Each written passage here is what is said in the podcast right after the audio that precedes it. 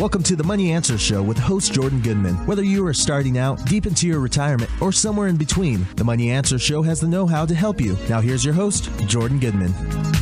Welcome to the Money Answer Show. This is Jordan Goodman, your host. My guest this hour is Jeffrey Kamys. He is the Chief Investment Strategist for the Inherent Wealth Fund, which is a fund which specializes in sports, gaming, and betting. Welcome to the Money Answer Show, Jeffrey. Jordan, thanks for having me again. Uh, thanks your audience as well. Let's just kind of start with a broad view of the industry. Uh, give us a sense of how big it is and, and how fast it's growing uh, worldwide. Actually, I mean, in terms of the industry, when you talk about all the providers of different services, talking about from the machine operators to vacation tourist places to other people who have um, doing geofencing and security. It's it, globally in the range of 450 billion dollar industry right now, and that's continuing to grow as we see more expansion into South America. We see, you know, Japan, which has never had any of this, is allowing gaming, and there's going to be a casino there that MGM is running that's going to be coming in the near future. So it's it's growing rapidly. And what are the uh, uh, motivations? What what are the impetus behind such fast growth? Well, when we had the you know the Supreme Court ruling, which allowed um, states to legislate in the U.S., we you know Europe Europe has always had it. Other countries are now seeing the benefits, of course, from the tax perspective. You know, a state like New York has a 51% tax on sports betting and gaming, so it's been very lucrative for the state. It's not as great a state for the proprietors, but they have to be there, and they they're there because they think it's going to get you know the tax will go down eventually, but it's the tax revenue is just uh, it's too hard to avoid. So as you get state by state, once you get a border state, then the other border state's going to want to legalize too because they don't want people going across the border. And in New York, is an, an example is New Jersey was legalized first, and they were losing a lot of money to people going over the bridge just to go and gamble in New Jersey. So they saw that they they just kind of felt like they had to. I think you know U.S. should have almost every state I don't think we're going to get Utah, but I think we'll get every other state in the U.S. at some point in some form because we're at, we're over 32 states right now in the United States. And uh, the economy has been slowing. The Fed has been raising rates. How is this uh, recession-proof? Uh, you know, considering overall economic growth is slowing. You know, it has been all the time, and I think it's from a perspective of, you know, when you go. I'm in Vegas actually right now, and I usually I go I come a lot because I come for work and I try to inter- do interviews when I come here.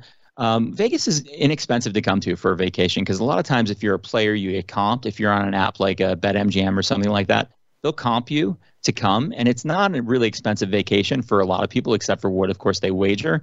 Uh, it's proven over time uh, in any of the recessions we had, the 2008, 2009, kind of the real estate one, um, gambling grew. I I have the figures. I didn't prepping for the show. In 2000, when we had the dot com bust, gambling also grew at, at some great rate. It's it is always been considered recession proof. And I would give you the example of, you know, there's a guy maybe he's struggling at his work, not making as much money. You know, expenses are high in just his, you know the the commodities that he uses every day, from buying milk and sugar and things like that for his family. But you know, at the end of the week, when he's going to sit there and watch his football game, he might not bet the same wager, but he's going to get five dollars because that's his pleasure of the week if you would. And I think that's that's that's a factor. And now that we have gam- gambling on these apps, you don't have to be there to to take part in it. You know, it's not quite the expenses it used that it used to be. So how does that break out between the apps, people doing things from home, and those actually going to casinos or uh, racetracks or doing in person? Are you t- like from a perspective of revenue? Yeah. Yes. Right now, yeah. So let's let's go throw some examples. We we lost California in the election. They tried to legalize gambling last year. We didn't get it. California, the gaming tribes in California, all doing brick and mortar, are doing are doing something like 13 billion just in California. So you can see the revenue that's that's in brick and mortar. Brick and mortar still makes more revenue because it has the other other kind of offshoots, but the margins in, in, from an investing perspective once you get all this set up, these are really expensive uh, pieces of technology, these apps, because they have geofencing, there's all these different rules per state. When you get past the initial cost and you kind of start getting economy of sale of uh, you know of scale, I should say, the margins there are tremendous for the operators. So the revenue that they can gain in terms of their margins can be huge, like 60, 70%. Where in terms of being at a brick and mortar, you'll probably be only at 20, 30. So although the revenue in online is not as high as brick and mortar at times right now, because we don't have as many places, a lot of rules are different. Every state has a different rule. Sometimes you'll have to go and verify in person on an app. Sometimes you can just use the app. So that's changing. But but where it'll be forever is it's going to be online on your phones, and that's going to be so much more lucrative in terms of margins for the operators because I don't have to keep up all the infrastructure uh, behind it. Yeah, physical infrastructure. Exactly. You, what what the hubs are becoming, sort of like an MGM. I'm staying at, at one of their properties now, and what the hubs are becoming is they're becoming like the rewards. You know, uh, if you you know, my son who lives in Arizona, which is a legalized state for gambling, uh, has a BetMGM account and he'll he'll get comped for he doesn't bet a lot, but he'll be, he'll get comped on a regular basis and he'll go with his girlfriend. So it's really inexpensive for him to drive, you know, three and a half hours. They'll they'll get the room paid for, it, and what you pay for when you get to the casino, that's a different story. But you know, they give it to you like a reward, and that's the benefit of maybe having an operator where you have like a Penn National Gaming who's who doesn't really have much brick and mortar outside of Pennsylvania and you have somebody like an MGM who has the brick and mortar and places in, in different states where you can go visit and get the rewards from it. Yeah. You say there's an investing mandate institutionally. What do you mean by that? Well, what I try to do is I think what happens is we go, I go on these shows or I talk to people in institutions and they tell me all the time, they say, well, we don't have a mandate for sports betting. I mean, I like it. We know it's growing, but we don't have a mandate. And I say, you do, but you don't realize it because it, it, fits small cap. A lot of these are SMIDs, small and mid cap stocks. You know, some of the larger ones are Las Vegas Sands, and those aren't huge companies. We're not talking about companies like the size of, you know, Apple or Nvidia or something like that. But there's a small cap mandate. There's a growth mandate. These are growth companies. This is a good place to get growth. And really, the other mandate that I that I see is when people look to invest is technology. These are actually technology companies. Um, we look at them as like a consumer discretionary kind of travel, you know, that industry, but it's really a, a, a these are technology companies. These apps, you know, I, I, have a technology background. I've built a lot of a couple different enterprise so- softwares, and I would tell you if I wanted to build something like a Salesforce, I could probably do that in three or four months. Building an app like this on your phone, I'm not saying it have all the applications Salesforce is. I'm just saying the basic form concept of what Salesforce is. These apps with the geofencing and all the regulatory and all the artificial intelligence they're doing with live odds and predicting in games. These are complicated pieces of technology. So i think there's also technology. And you know frankly a lot of these companies are really in terms of esg are really you know cut, cutting edge. I mean you know if you look at a company like fanduel fanduel has a female ceo if you look at Bar- barstool sports was associated with penn they have a female ceo so it, it they're very um, forward in terms of hiring uh, females in this industry. So I think there's different mandates, but you kind of have to explain them to people because it is still nascent as an investment. This is only an investment, really. It, you know, these companies like MGM and Caesars have been around for years, but thinking of this group as a whole, a lot of these companies are new. I mean, DraftKings really it came on as a SPAC, and then it turned into you know DraftKings, but it's only been publicly traded for you know few like three or four years. So when you when you think about it, you know this is still nascent industry. So having to do a little bit of the heavy lifting and explaining the investment opportunity to people is part of what I'm trying to do. So, in what states is there uh, legalization up for? Is it a referendum, or what are some of the big states that are not legal that will become legal? You think relatively soon? Well, obviously we have uh, California. That's going to have to wait now for another ballot. Uh, you know initiative. I'm actually doing something with that MGM and FanDuel. I don't want to see what their perspective is. I, I think it was kind of mismanaged. That would have been huge. Be, but the thing is about California is the tribes have such a stayed kind of. They've been there so long. They have such a large standing that they have great relationships with the with the um, you know with the politicians. They also have great re- relationships with the news.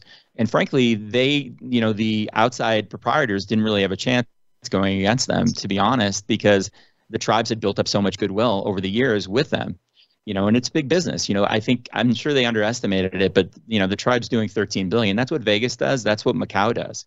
So you, you realize how big california is alone. I think whatever happens in california is going to be a shared kind of deal where the outside proprietors will get some rights the tribes will remain and get some of their rights. Um, I also think you know, the big one that I that we I think will be the number one place in the country will be when uh, Texas goes live. Now, Texas has some pushback from their governor, uh, and so we're not sure if that's going to happen. But there there is going to be sort of a bill that they get to vote on, so it's it's made it through like the early rounds. All of the the businesses, like the large sports companies, obviously are motivated, right? So you have, you know, Mark Cuban who has a, a deal sort of in the works with Las Vegas Sands to build a new stadium and to build like a resort kind of park concept. Jerry Jones, of course, has all that land in that area, you know, where he has his property and he has the Cowboys workout facility in the stadium. He, they have deals. So everybody's ready to pounce these these pro teams. Houston, you know, Texans have deals. So they're waiting for it. And that would be the next big one. And those really are the two that are going to change it. Florida is behind and has the same kind of issues that California does. There's a lot of tribes there. They've they've kind of you know held the rights for a number of years now and they're not as willing to let it go. So Cal- Florida might be coming down the pike, but those are really California and Texas are the ones that will make huge noise because I think Texas probably will end up being number one in terms of uh, gross revenue, gross gaming revenue. So the tribes uh, just didn't want any competition, and then they lobbied against it. Basically, is what happened. Yeah, it was this. It was. I think that you know those companies that came in. It was like DraftKings and and FanDuel, and I think BetMGM was the third one. They didn't have enough standing in California. You know, and as one of my friends said, I say if you want to get anything done in California, you just got to go through Nancy Pelosi. and what they did is, what was really interesting about California was that they they actually hired um, Kamala Harris and Newsom's uh, uh, representative in terms of their political campaigns a guy named Nathan Click. But and I think that they thought that they were going to get the Democratic Party, but the Democratic Party did not support the the gambling initiative at all. You know, they went with the tribe, and what happened was the they had 26 and 27. The tribe was trying to get their own thing passed for online gaming. You know, just in you know in case the the, the outsiders got got that passed. And so when when they realized that that they weren't going to get their bill passed, they just went after like a, a destruction campaign on 27 and it was it was an effective campaign. I mean, the tribes were you know tribes spent the money, they have the money, and they banded together and they and they fought to keep to, to keep out the outside proprietors. You have, you have to realize there's 73 tribes. I think it's some 73 to 75 somewhere in there in California. I think 71 of them have casino operations. So it is big business for them and yeah, I do. I want it from my perspective for the growth of the industry. Yes, I would love it, but I think it's going to have to be some kind of a partnership. Yeah, I mean that's their main source of revenue, and they're not going to give it up easily. Basically, is what you're saying. Hundred percent, and they had the politicians, and they've you know they do a lot of business with the media, and the media wasn't kind on the outside proprietors either. So yeah. you know they they were definitely motivated. People, you know, they you vote with your motivations, of course, and and it's you know it's hard to see the politicians who had done work with the tribe saying hey and i don't think that the other ones built up the outside companies built up enough goodwill. I mean you know those companies aren't really located here. I mean flutter really is a english based it's ireland and london based. You know fanduel we know because they bought fanduel which was a us company that started based on fantasy sports but they don't really have standings. You know that uh, draftkings is a, is an east coast it's a boston company. They don't people don't really know them in california in terms of you know being there paying tax revenue in the state you know so that's that they need to build up that kind of goodwill i think in the state. But they did get it i mean they got 20% it wasn't it wasn't enough but you know they're gonna they'll keep trying of course but i think it's to be a partnership of, of, a meeting of the minds probably. Yes very good. We're going to take a break. Uh, this is jordan goodman of the money answer show. My guest this hour is jeffrey Kamys. he's the chief investment strategist at the inherent wealth fund which is a fund divided at, um, aimed at sports betting and gaming. Uh, the symbol for that is IBET, and the website for the fund is inherentwealthfund.com. We'll be back after this. Nobody likes the guy who says, I told you so. The guy in 1991 who said to you, invest in the internet, it's going to be huge. Or the guy in 1997 who said, come on, this is going to be big. They call it social media and the guy in 2009 who said, I'm telling you, man, crypto is real. Now, I'm not going to be that guy who says, I told you so.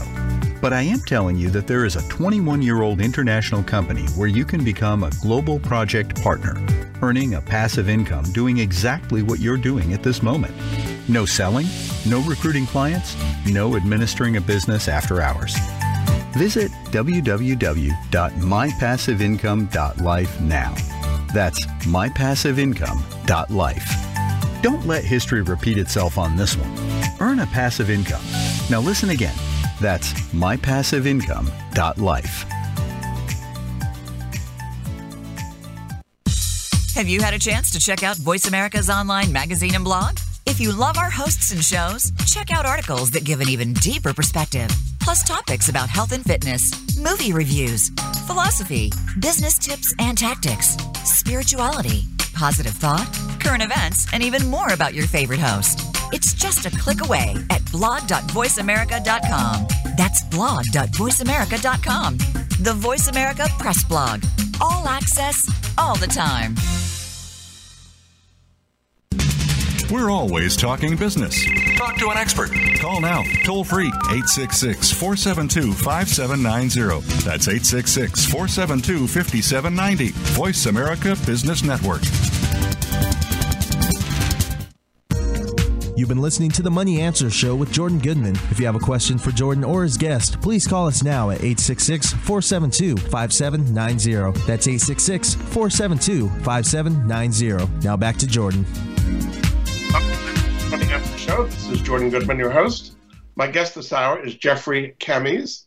He's the Chief Investment Strategist at the Inherent Wealth Fund, which is a fund designed uh, to invest in uh, sports betting and gaming. Uh, the symbol is IBET, and their website, inherentwealthfund.com. Welcome back to the show, Jeff. Hey, thank you. So there are more growth and partnerships between betting and professional sports teams. Explain how that's working. Yeah, it goes, it's just hand in hand. I mean, what happened when this industry started was, you know, the customer acquisition cost is all you'd ever hear about. And it'd be like, oh, how much is DraftKings spending? Because they were doing advertising everywhere.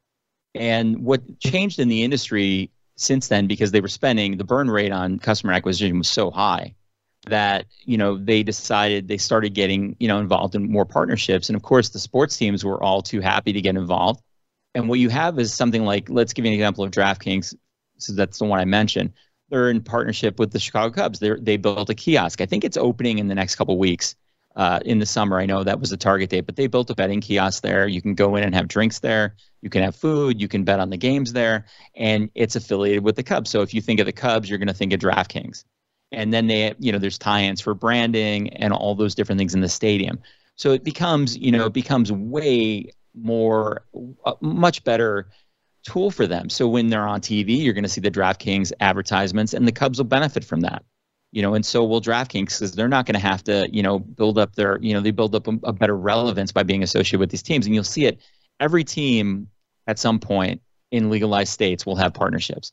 And as I mentioned, all the teams have already scrambled, assuming that, you know, the Texas House just approved the casino and online betting bills. We'll see if it gets through, but all those teams have deals already they're in the works in some way or another. They may just be advertising, but we right now, and a lot of them have advertising deals, and they had for years. But but they're going to have something in their brick and mortar locations that also gives them it gives them a really inexpensive way to not have a have a real estate kind of concept like DraftKings doesn't have many locations, but they get in inside a place like uh, you know Dallas Stadium or something like that, or the Cowboy Stadium, and then they have a brick and mortar place, so they can add to the rewards, give their clients benefits who who live in that area, and they can you know they can get the benefit of having a brick and mortar location. So it's it fits a lot of strategies for them, and it's becoming it's it's one of the best ways. You know, they share a little bit of their wealth, but they grow their business. So you say every professional sports team will ultimately have some kind of a tie-up with a, a sports betting company. They do. I mean, uh, Arizona has a has a kiosk inside the stadium. Every, you know, uh, the Cleveland Browns did their own deal. You know, they're the Cleveland Browns try to. They're they're so, they're always that's always the cheapest franchise. They actually tried to do their own betting company, and everyone kind of laughed at them, and it was really a negotiating ploy. They eventually brought in a partner. But all the teams are going to have something in states where it's legalized. Ohio has been a really great state for for sports betting. Um, it's done a lot of revenue. They have a lot of teams there. There's a lot of fervor there for for betting and and betting on sports. And what you see though is even right now, let's say you're in a state like California has isn't legalized yet, so they can't really do kiosks, right? You can't authorize and have it inside, but they have a lot of they already have partnership deals with them where they're advertising the logos or the banners, they're there because they still have all those companies still have fantasy sport sports types of games as well. Like DraftKings has the two apps, they have the gambling app, which you can only really get on in states where it's legal because they have that geofencing. And then they'll have their fantasy sports game, which is what, you know, how the industry, how they really started, which was the daily fantasy sports. But yeah, ultimately, if your state's legal, you'll have a kiosk. It just it it just makes sense. And this is going overseas as well. So tell us what's happening with Macau and China and sports betting. Well, that one's more just openly in casino gaming. Uh, Macau, of course, was if you look at a lot of the Macau stocks, you know, when you talk about Las Vegas, Sands, Sands China, or Wynn in Macau, and Wynn's been a great stock in the last like six months to a year because Wynn has really recovered, and Wynn has so much of its business in in Macau that you needed the opening to happen. And those stocks, they still have a long way to go. We're heavily in the fund that I'm running. We're heavily invested, almost 25, 30% of the of our gaming is in Macau. And Macau has had big numbers. Every time they had, they just had a holiday, their kind of Memorial Day they just had, and they did huge numbers, uh, huge numbers in Macau where they're getting occupancy rates upwards of where they had them in 2018, 2019 before COVID. So the comeback is on the way. The stocks still have a lot of leg room to go to get back to their highs prior COVID highs, which were like you know 2008. They've probably made about 40% of where they could what they can do, what they can still do. So there's a lot of run room in those stocks, and and and Macau is just exploding again to where it was because they've opened up, you know, the country again. China was you know being hurt economically, and now and they're kind of not doing what we're doing in the U.S. where we're punishing with high interest rates. They're still more where they're kind of subsidizing their economy you know they may run into some kind of inflation just like we did because that's what happens right when you subsidize. But there was something like trillions of pent up money in china heading out of their covid because they were restricted for way longer than we were. And and just like us they had built up wealth because people weren't going out. And so that wealth people wanted to go and do what we did. We everyone went on vacation. So we saw the big boom. So actually it's a nice litmus test. I mean their government it's totally different than our government. But what you see there is you're you're seeing a lot of activity in Macau, and it's what really happened is you had a lot of growth now in the other countries. You know, Singapore, Malaysia, all those countries there are growing as well. You know, Singapore has grown greatly because when Macau was shut down, that was that was a place where you could still go. So you know that that their market has grown, and Philippines is growing. That's where the next big leg. So we talk about the U.S. being big. You know, Europe's been doing it for a while. The next really big growth is coming in in in those in those countries like in Malaysia, China, uh, Japan, which is going to be really interesting. Japan's casino with MGM, it's probably still four or five years out, but they haven't had that. It's very new for their culture, so it's really interesting, really cool time. Korea is another country you think has some growth potential, right? Absolutely, Korea, Philippines, they are they're all growing. They have they have small companies. One of the things that we've had this year uh, at least in the U.S. market, is there are a bunch of companies, and we can talk about this in another segment, but who are waiting to go public, but they no one's going public. I mean, there's no IPOs. There haven't been any IPOs for almost like 18 months. If they have been, they've been small. So we're waiting. There's a lot of companies. At one point in 2020, we were seeing two to three sports betting companies go public like every month. And so we're waiting for a bunch that are sitting on the sidelines that we know are going to happen. So uh, it they're growing, and in other countries they're growing too, like South America, which which is just coming online. You know, we're going to still see you know what what kind of public traded companies are going there. But what ends up happening, you're also getting um, a lot of ha- a lot happening in the Middle East. Uh, you know, in Emirates, United Arab Emirates, there's a casino being built. Uh, I'm trying to think who that who the partnership is with. I think it's MGM, but it's expanding everywhere. So you know, everyone wants a piece of it. It generates a lot of revenue generates tourism, brings a lot of economy and wealth to those areas, and you know they're and companies are growing with it. Nobody wants to be left out, I guess, when you get down to it. Is that uh, they, well? I mean, can you imagine if? Yeah, can you? I mean, the numbers on New York casino revenue, uh, New York's tax revenue is incredible. How much money they've made. Uh, like I said, it's not as as great for the proprietors, but you know when they're doing you know two and three billion dollars a year and they're taxing you know, uh, 51% of it. They're they're killing it in tax revenue in New York. So, you know, it's you know, huge. It's just incredible what, what they're able to do with it. Yeah. I mean, some would worry that there's a kind of responsibility to gaming that all this money is, you know, for the most part, the customers are losing and the house is winning. so that it's it's hurting people who become addicted to it or they can't really afford to lose this money. What what is the industry doing about that? You know, it's part. Uh, I think actually the industry would handles this better than. Um, you know, there there of course there's big regulation. There has to be. So you know they're they're tracking these companies. You know, for problem gamblers, they you know a lot of these these people will knock. I know it sounds like they they wouldn't like, haha, we'd love a problem. They don't. They don't want them.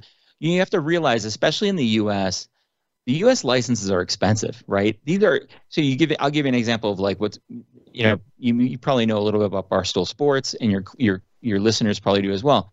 They're under you know Barstool's under a lot of fire because Penn they create a lot of problems for Penn and Penn has a lot of money on the line paying for a lot of licenses in a lot of places.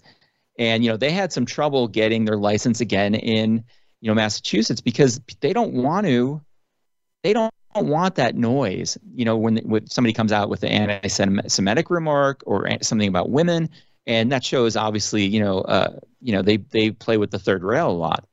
But um, you know, I lost my train of thought. But in terms of this growth, yeah, it's expanding quickly. But I, am talking about the responsibility. You know. You know oh yeah, responsibility. Sorry. And then people. Yeah, they, so what they do is they get fined. They get fined. These companies get fined all the time if they continue to let in like problem gamblers. So they're they're on on the forefront of the the cutting edge for responsibility for as much education as you can do, trying to get rid of the problem gamblers themselves. So they'll and and the thing about this these industries now, technology is so advanced. They know you know they know they know if they got a guy who's you know maybe worth maybe who can who makes a you know fifty thousand dollars a year and he's betting two and three thousand dollars a game they know he's probably a problem gambler they can identify it way quicker because their data is their data is this is just like any data now so they're very responsible and and they move and they get rid of those guys because you'll see big fines coming for any kind of manipulation on on parties or you know individuals that that probably you know that shouldn't be playing. And I, and I think you know, and they're they're at risk to lose their licenses, so they're very concerned. And a lot of times that happens. You know, they they will get huge fines, and we see it all the time in the industry. So I think actually this is cleaning up a little bit of the industry. You know, people look at it as a gray. I think you know, I I would template and argue that you know, of course, it's an issue for people because people live on, on one side of the bell curve. But I think this is the classic bell curve, you know, kind of template where you, we could talk about food addiction, sex addiction, some other addiction, um, alcohol addiction. It's going to fit into that kind of template, and you're going to have people who do it for fun, pay their bills, don't nothing goes wrong. You're going to have people who take it to the extreme, and you know that's that's really the issue. So I I I kind of feel like you know having these companies operate and at, be at the risk of losing their licenses, I think they're doing a better job trying to steer away from having those problem gamblers in their you know on their apps rather than you know they, they probably used to when somebody would just go into vegas and wouldn't be tracked at all in the old days 20 30 years ago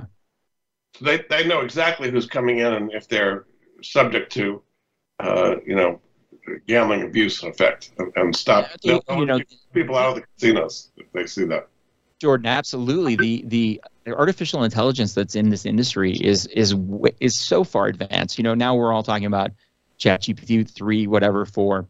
Yeah. But the artificial intelligence that's been going on in this industry has been in play for you know since we you know since it's become legalized, like in the last five years. And they're building, you know, they're building, and part of that is you know understanding their customers. You know, you you, you know, because they're targeting, you know, not targeting is a bad word in this case because we're talking about this, but they're they understand what the customer likes. You know, what's going to motivate them what things they're looking for. They know that. Everybody knows how to, you know, the same way that, you know, TikTok or one of those services knows what you watch. So I mean, you could tell a person in five minutes. I was joking. I was with my sister last night. I said, "Let me see your TikTok. I could tell what you watch in five minutes." Yeah. You know, you'll know. You'll know what people's likes or dislikes are, and so they know. Very good. We're going to take another break. This is Jordan Goodman of the Money Answer Show. My guest this hour is Jeffrey Kamys. He's the chief investment strategist uh, at the uh, IBET Sports Betting and Gaming Exchange Traded Fund. Uh, the symbol for that is IBET. Uh, the website is inherentwealthfund.com. We'll be back after this. Stocks, bonds, investment opportunities, financial news, and talk. We can help. Call us now toll free 866 472 5790. 866 472 5790. Voice America Business Network.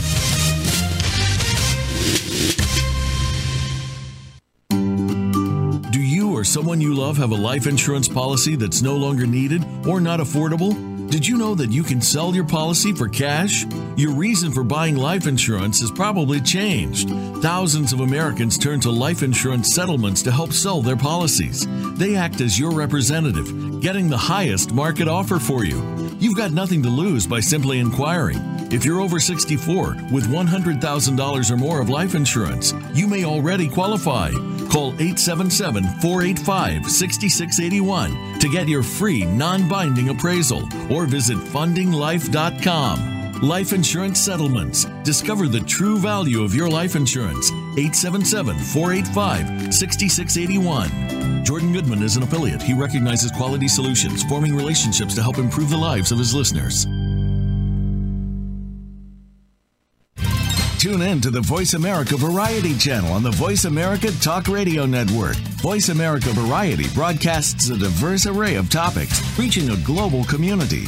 Our experts come from all walks of life, and the topics they discuss are everything from current events, arts and entertainment, leadership, parenting, relationships, self improvement, career advice, and a variety of other topics. Check us out today. You're sure to find something of interest. Voice America Variety. Talk on today's hot topics. You've been listening to the Money Answer Show with Jordan Goodman. If you have a question for Jordan or his guest, please call us now at 866 472 5790. That's 866 472 5790. Now back to Jordan. My guest this hour is Jeffrey Kamys. He's the Chief Investment Strategist at the Inherent Wealth Fund, which is a fund that specializes in sports betting and gaming.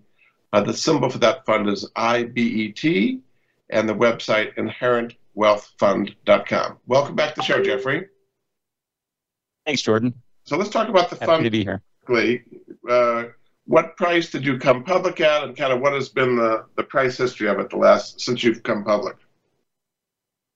Yeah, so we came public uh, in November of 2021, and we uh, that was sort of in the recorrection period. These stocks had all run really hot. Like at that, we in up until so we were starting when we launched the correction of a lot of the sports gaming stocks, which were super hot in 2020, started started its correction. So we came uh, public in November. Uh, the fund started out on a downward spiral again with the correction in all the sports betting stocks, and we went down to about 10 10 9 somewhere in that range. And then really since this fund has been upward trending since last year last summer. So for the last year this has been it had has had a pretty steady arc from about i think we hit somewhere around 8 or 9 as a low. And then it's up to we're in the 10 range. We're kind of hitting a little resistance at 1030 1040 1050 but i think we're going to get our next wind in china. One of the things about a fund like this is we've changed we're active. So we're constantly looking for where the next wave is going to come from. You know, I think we made a lot of ground in the U.S. stocks. You know, DraftKings and some of these stocks have had really torrid kind of runs heading into you know starting this year. And I think that you know China had their runs last year and kind of have settled a little bit. So we're a little bit heavier now in China, though we do have a larger position in DraftKings. And the strategy on DraftKings is it's the one stock we have in the U.S. that really trades like a meme stock. It has that kind of fervor behind it where people are like, I want to own DraftKings. So that's the one that people ask me about all the time. They always ask me about DraftKings. What's going on with DraftKings? Because they, you know, everybody knows it.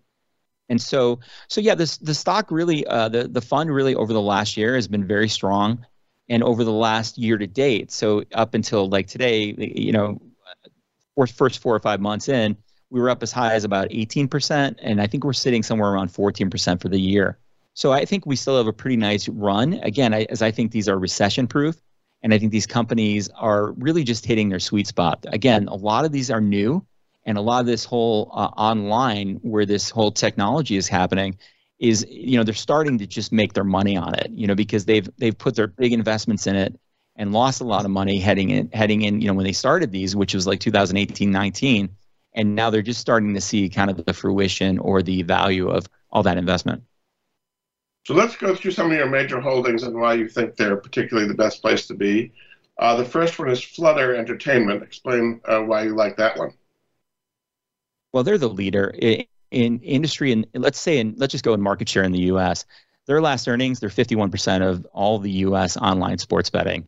And so they've they've grabbed the market share here. A lot of that has to do with the fact that this was a company that was well established 10, 15, many years ago in London and Ireland. And so when they bought FanDuel, you know, to compete with DraftKings, they already had a major head start in building the applications, building the software, knowing how to create the partnerships and the deals. And a lot of people would say, you know, that FanDuel, that Flutter really has had a, a, much better arc. I think the one thing the knock, the FanDuel DraftKings thing is like, um, you know, FanDuel is DraftKings is a newer company, and I sometimes I I like them. I like the company. I like what they're doing. Sometimes I think they've managed their company a little bit like a fraternity, and I'd like to see them have that more professional look that like Flutter does. But Flutter, if you look at the arc of the stock, it is pure perfection. Doesn't go crazy. It hasn't, but it hasn't had a lot of downs. It has just been a steady arc over the last year plus. And so we are, uh, that's one of our largest positions. We actually made DraftKings recently our largest position. It's always been very high for us. But Flutter is the industry standard leader. And the exciting thing about Flutter is they're going to go public in the US. I, I'm, you know, I'm doing something with them soon and I'm going to be interviewing them. They're not going to share that with me when they're going to go public. Everybody, of course, is waiting for a little bit better market, but what's really exciting about them is they're going to be like the Apple of our industry. We need somebody like this. We need someone where you can hang our hat on this company. And you look at the stock all time, the stock is up 2,400% since its initiation, since it started. And it trades, you know, Flutter trades on the London Exchange under the ticker FLTR. But you'll see it here. It'll be here as a stock. I, I wonder if it'll go as Flutter. I'm not sure yet if it'll go as Flutter or FanDuel. I pre- my preference would be FanDuel because I don't think people know uh, Flutter and the company. Do you know, Jordan? You know what the expression means, Flutter? Not particularly. It's a British term, I think, right? Yeah, and it's it's a funny term because I ask people all the time. They don't, and it, it's like it's what they call like having a flutter, which means like to take the bet. So it's like, oh, we'll have a little flutter with it. So that's that's the name, and people don't really know it. And I just and I I've talked to them. I said, just go public as FanDuel. I hope they can because everybody knows FanDuel in the U.S. They don't, people don't know Flutter, but it's a great company. Very good.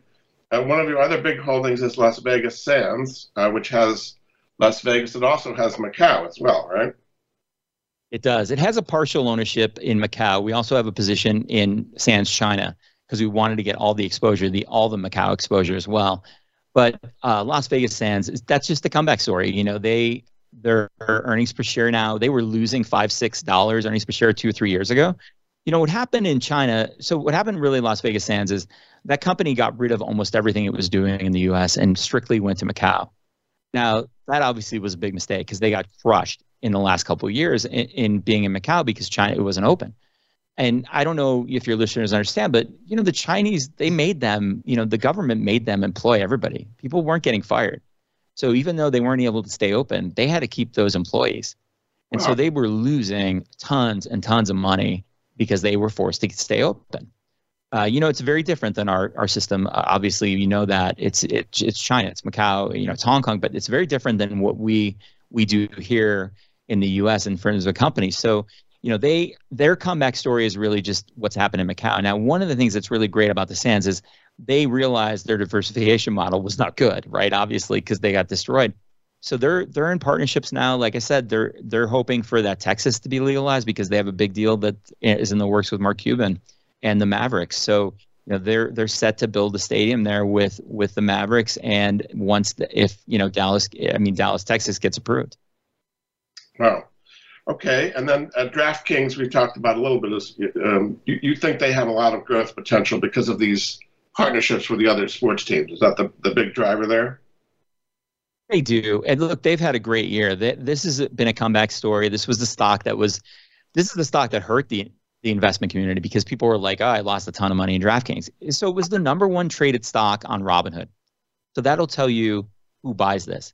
It's bought by retail every day, what we call like in the industry, the average investor. That's not a negative term. It just means, it just means, you know, the regular guy who's a job whose industry is not this industry and he buys a stock because he likes it, and he he he associates himself with the gambling and he likes it and he likes the company because it's like the old adage like any of these old investors would say like peter lynch invest in what you like you know and people like they like DraftKings. They like playing daily fantasy sports or like betting on the games. So they invest in something that they like. And that's why DraftKings was such a meme stock on Robinhood. It was the it was I think it was the number one held stock in portfolios in Robinhood. And and the stock we know went from like 12 to 15 up to like 75 and then went back to 12.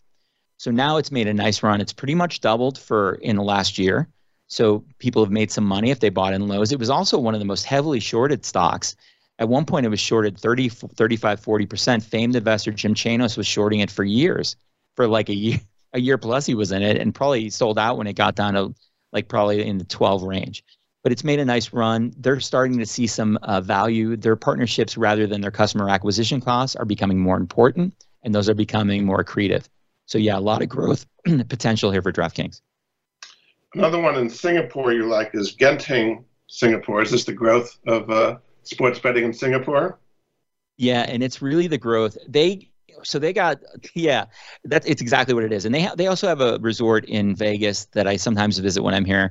It's mostly uh, it's very feng shui, very designed for their Asian clientele, uh, called Resorts World and it's a beautiful place. It's one of the nicest resorts on the in, in Vegas, I would say. Um, but Genting, yeah, is growing in the in that market in Singapore for sure. And what happened though is where they missed the mark this year, and it's very interesting to me, is they were up for one of the China, one of the licenses in Macau. And Macau did not vary. They stayed with everybody who stayed loyal there, and they kept the eight that were always in place. But Genting was the ninth. There was some talk about one of the other companies get not not getting the deal, but Genting missed out. And Genting does a lot of industry work in with amusement parks and other things that they have in their business wheel, um, in their flywheel. But they didn't get the license there. But they're very big in that growing market in Singapore, and they're holding on to it. And their stock has done very well into like the first six months of the year. Uh, of in the last six months, it's done very well. So that's one definitely that we like and, and we watch closely, and we and we have a position in for sure.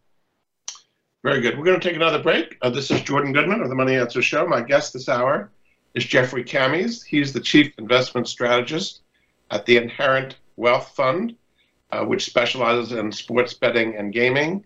Their symbol IBET, and you can find out more at their website, inherentwealthfund.com. We'll be back after this. From the boardroom to you, Voice America Business Network. Are you a homeowner tired of making monthly mortgage payments with little progress towards paying down your principal? Does paying off your home in five to seven years without making larger or more frequent payments sound appealing? Paying off your home in full in five to seven years is really possible thanks to Truth and Equity's Mortgage Equity Optimization System, a money management approach that puts your money to work for you 24 7. If you own a home with some equity, have a decent credit score, and verifiable income, you owe it to yourself to learn more about Truth and Equity's program. There's no need to replace your mortgage or refinance in many cases. The system works for new home purchases as well as current mortgages. Your home is your largest investment. Own it outright in five to seven years. Call Truth and Equity 888 262 5540 or visit truthandequity.com 888 262 5540. Jordan Goodman is an affiliate. He recognizes quality solutions, forming relationships to help improve the lives of his listeners. You've been listening to the Money Answer Show with Jordan Goodman. If you have a question for Jordan or his guest, please call us now at 866 472 5790. That's 866 472 5790. Now back to Jordan. Money Answer Show. This is Jordan Goodman, your host. My guest this hour is Jeffrey Kamys.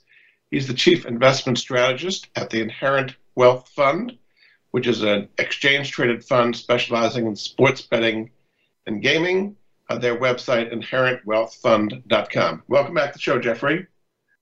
Thank you. Thanks again for having me. Another company you like is Evolution AB. I think that's a Swedish company. Is that right? What is the story there? Yeah, I, well, these are a lot of these companies. You know, you don't have to be actually in the industry taking bets. There, you know, the, of course, when the industries grow, you have the whole uh, the cycle of all the other companies that are part of the the system. And that's what Evolution does. And Evolution really makes a lot of software and technology, package software for the gaming industries, things to track players to, you know, from our games or other ways that they can promote their business. And that's what they do. And this has been a very strong stock because they don't really have the the risk of the betting. They just have a regular model. They have a business model like a SaaS model. And so that's been a great business. You look at this stock really over the last year, it's up 50% Five years, it's up 1,200, and all time, it's up 7,000%. This is a killer stock that just continues to post great numbers. Sweden's a great gambling gambling country, and this this stock has done very well. And again, you don't have to be, you know, you could be like an Everi which makes a lot of machines, and a lot of those companies do great because they're doing maintenance and service and software as a service, and that's what this company is. Evolution. Yeah, uh, Wynn Resorts is another of your favorites. Uh, that's both in Las Vegas and Macau that right? Yeah, yeah, that's right. And they have other properties too in Boston. And what a superstar it's been over the year, up 75%. Of course, look, it may never return to the heyday of the the great chairman Steve Wynn, who really revolutionized the gaming industry and was such a pioneer. But you know, this company now, you know, they're kind of they're starting to to make more money. They're getting the inflows in Macau.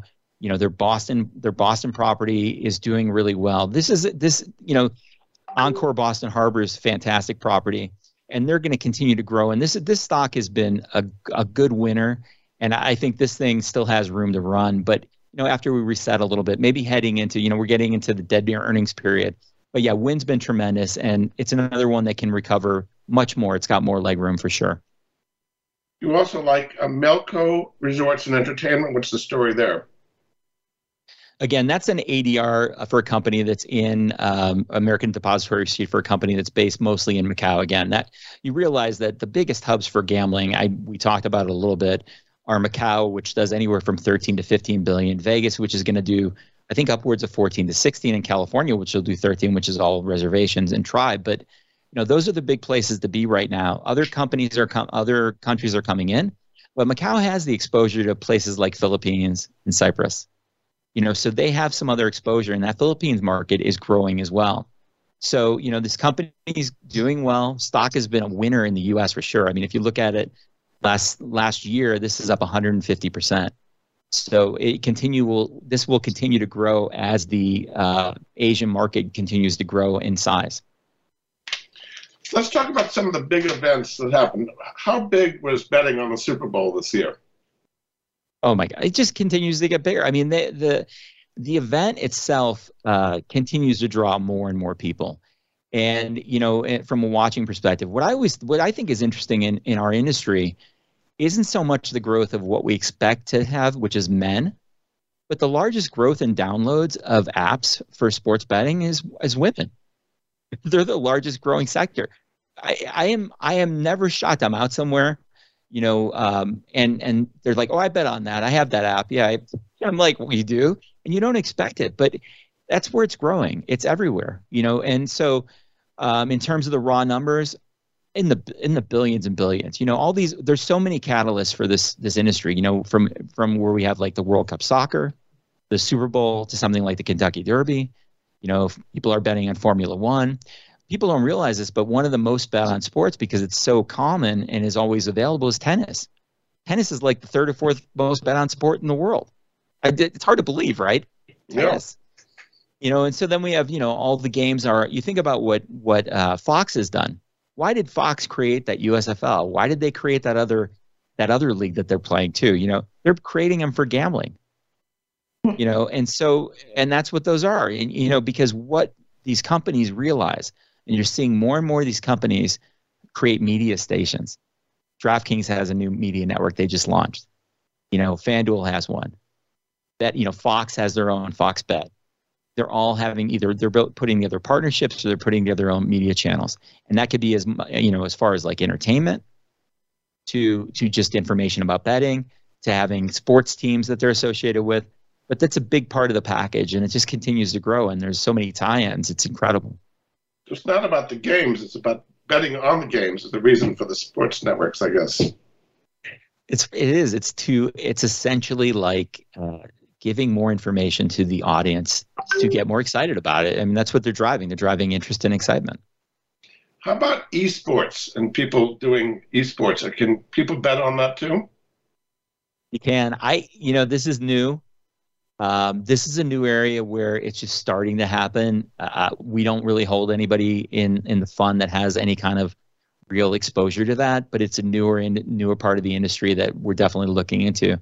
One of the ones that I think is most interesting, but you're you're not going to get exposure to it in the U.S. because it's such a it's such a third rail is the political gambling, and that's becoming. You know, I get called on that. I think I get called on that two or three times a, um, a month from people from different media outlets, and they want to know what my take on that is, and they just won't allow them to. I mean, you know, DraftKings and and FanDuel would open up their books to a ton of other kind of betting, but the the, the regulators won't won't allow it.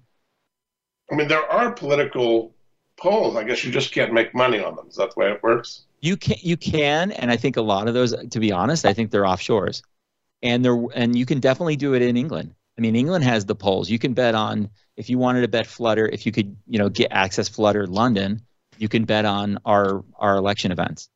Oh. But it's for our guys, we don't want. They don't want it. I, they're fighting. They fought it, and they, it's known. Like I think, you know, it's part of one of those things. We're not going to talk about that type of deal because they're licensed. You know, they they're not going to risk that for those licenses. They're so expensive. We're t- you know millions of dollars for these licenses. New York's licensing is crazy how much it is, but so they're not going to do any risk. Again, that's the responsibility, right? That's where the regulatory regulation comes in. They've sunk a lot of money into this. They're on their best behavior. It's being heavily watched, much more. The one thing I would say to people who get worried about that security is it's more heavily watched because there's a lot to lose. You know, I, I really don't think the FanDuel partnership with DraftKings has been. I mean, not FanDuel Penn's with with um, Barstool has been good. I think they look at it like, oh, crap, what's going to happen next? You know, I think they thought they were going to have this great, you know, guy to drive business to them. And I think now they're just sitting there and there's somebody who's listening to every show freaking out. We have to call the lawyers to cover this up, you know, and that's what just happened. They had a, they fired someone on the air. He said some stupid thing, but I mean, that's what the show is based on sort of being childish and immature. You know, I mean, that's sort of what, that's what they do. And it is funny. They can be really entertaining, but you know, this is corporate big business, you know, with publicly traded companies with a lot on the line with shareholders. So it's a different kind of responsibility. What role do you think uh, the fund should play in somebody's portfolio? Is kind of the, the risky? I mean, where does it stand in, in the kind of risk spectrum? I guess you'd say. You're right. I think the perception, again, because it's new, is that it is risk. But these are companies that that are that are that are making money. You know, I, I look at one of the companies that we have. It's it's lesser known, but we we all know it because if you've been to downtown Vegas, which we call real Las Vegas, you know, but but is really now you call the old Las Vegas. It's Fremont Street Hotel, which is owned by Boyd's, which was a value stock. It was a stock that Buffett has held forever. You know, so there's some, of course, there's risk with some of these newer companies like DraftKings. Um, you know, they had some risk because of their customer acquisition strategy was quite expensive. But you know, those risks are coming in, and I think really what it is is the portfolio. What you should do is, I think the way that I look at why way I think an ETF like iBet makes sense is because there's winners and losers in this industry you know there's lots of acquisitions and some companies are going to make it just like anytime there's this is a wild a little bit of wild west scenario. We have a lot of new entrants going after money and they're not all going to win. You know you throw a thousand swimmers in the pool you know you're going to get a certain amount that are going to do really well and you're going to get a certain amount and they're going to struggle. You know and we're going to see a lot of m&a activity and we just i think there, were, there was a deal done today with aristocrat buying a company. There was another deal done last weekend that finished. So a lot of these companies are going to get merged, consolidate to be stronger, to get territories. And so being in a fund like this, what it allows you to do is it, it allows you to get exposure to an industry which is growing at a rate of 13 to 15%. That's the CAGR on, on the on a yearly. It gives you the exposure without giving you the single stock risk, which you get in something like DraftKings when it went from 75 to 12. Yeah. In the roughly two minutes we have left, why don't you kind of summarize what you think is the opportunity in this whole sports betting area after what we talked about the last hour. Yeah, it's still new, and people are, and these companies are growing, and a lot of people don't know the companies, but the the we we know already it's defined historically that this is a recession-proof industry because generally all the vices are, and gambling is a vice, and people will do it, especially when they want to escape a little bit. So it's a good time to be in it a lot of these companies now have, have figured and perfected some of their models. The technology is being paid for because it's been sunk already. And it's now it's when they're going to start earning money. We're going to have, you know, FanDuel already makes a profit on sports betting. DraftKings is probably another year away from where they're going to be plus positive in terms of their territory.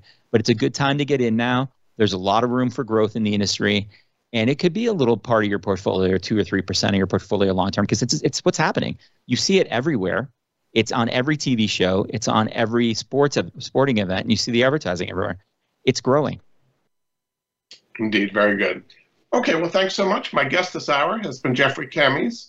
He's the chief investment strategist at the Inherent Wealth Fund.